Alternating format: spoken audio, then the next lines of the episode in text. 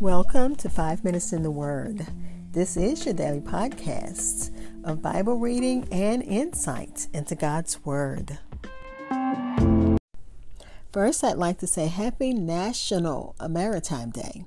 I live in a seaport town, and today we celebrated Maritime Day.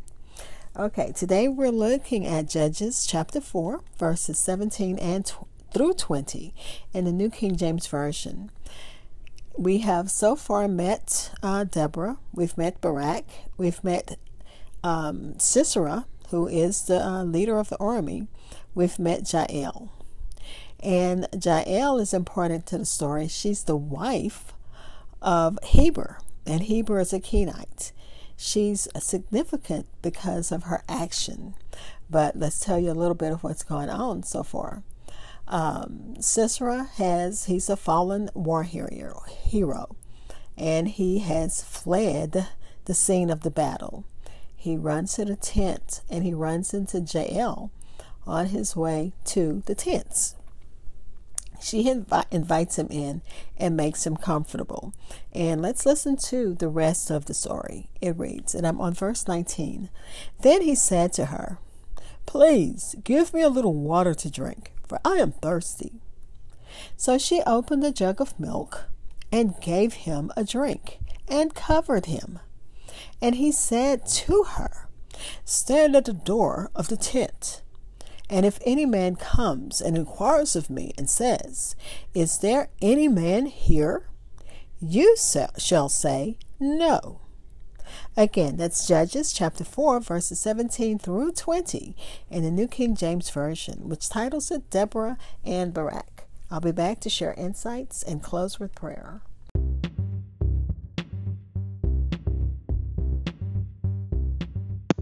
This is Hope Scott. I am your host of Five Minutes in the Word, a daily podcast which spends a few minutes exploring God's Word. Thanks for listening, subscribing, and following my podcast.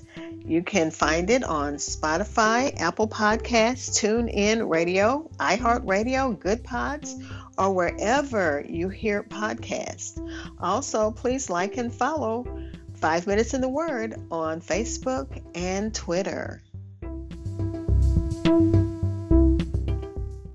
Again, we're looking at Judges chapter 4 verses 17 through 20 in the New King James Version.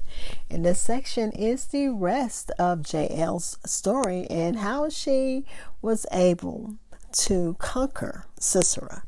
I'm um, sharing again from Matthew Henry.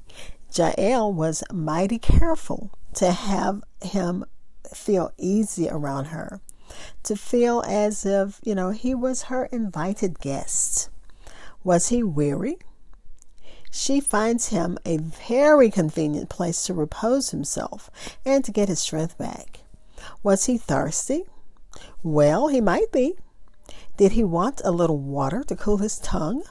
The best liquor her tent afforded was at his service, and that was milk, which uh, we may suppose he drank heartily, and being refreshed, he was better able to sleep. Was he cold or afraid of catching cold? Or did he desire to be hid from the pursuers? If they should search that tent, she covered him with a mantle. Lastly, we must suppose she kept her tent as quiet as she could and free from noise, that he might sleep sooner and faster. And now was Sisera least safe when he was most secure because she made him feel like he was she was going to protect him. She was going to be there for him. He wanted her to be with him, to be around him, you know. And she did what she had to do. And again, you see God's working. You see Him in that, in the, just the little details, the milk, the blanket, just you know, making him comfortable. But let's continue. And he was safe.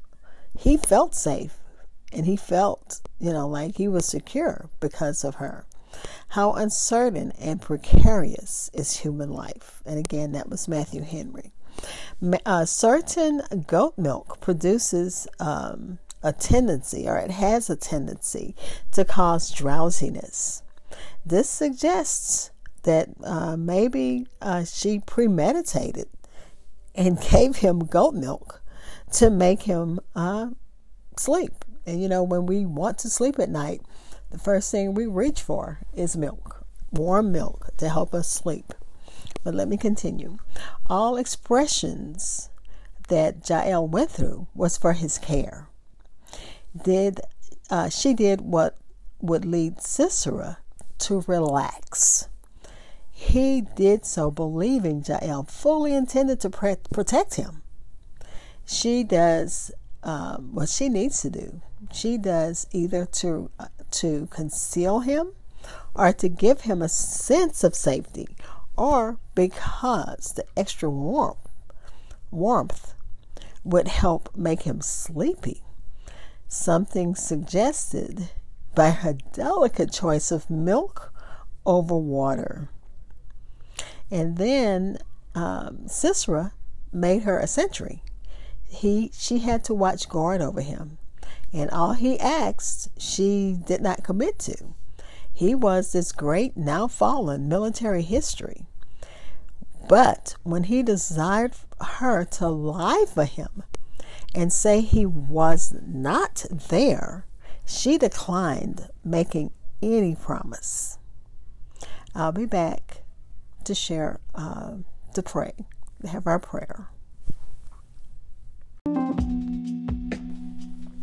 Let's pray. Father, we thank you as we come to the end of this section where we've met Jael, we've met her hospitality and her humanity. And we know all that she has done is with your care, with your guiding, with your uh, presence there with her. And Father, we thank you that as we can't, you know, commit to something that we can't do, especially if it's against our walk with you, so does Jael in this section. She doesn't lie. She doesn't make a promise. Um, and she is again being directed by the Holy Spirit. She's being directed what to do, what to say, how to act, how to respond. God, give us that guidance in our day to day life. And then, Father, we're praying and we're thanking you. And we're saying those who need you in a special way, now is the time for them to ask and speak and talk to you. They may, may need you as salvation. We, they may need you as a protector. They may need you as a guide. They may need you as um, a refuge, as a place to hide, as a place of um, peace, security. And if that's what their needs are, Father, now is the time for them to voice their needs. And Father, there's also a time for praise. Father, they may thank you for jobs, thank you for marriages, thank you for children that don't, you know, that they're not having to go to jail with or go to the hospital with, that all is well with them and their children. We don't know, but we're thanking you for those situations and we're taking time out to thank you. Or maybe they're just thanking you for a place to live, for health and strength. God, we bless your name and we thank you in the name of Jesus. Amen. Thank you for spending time in God's Word with me. Be blessed.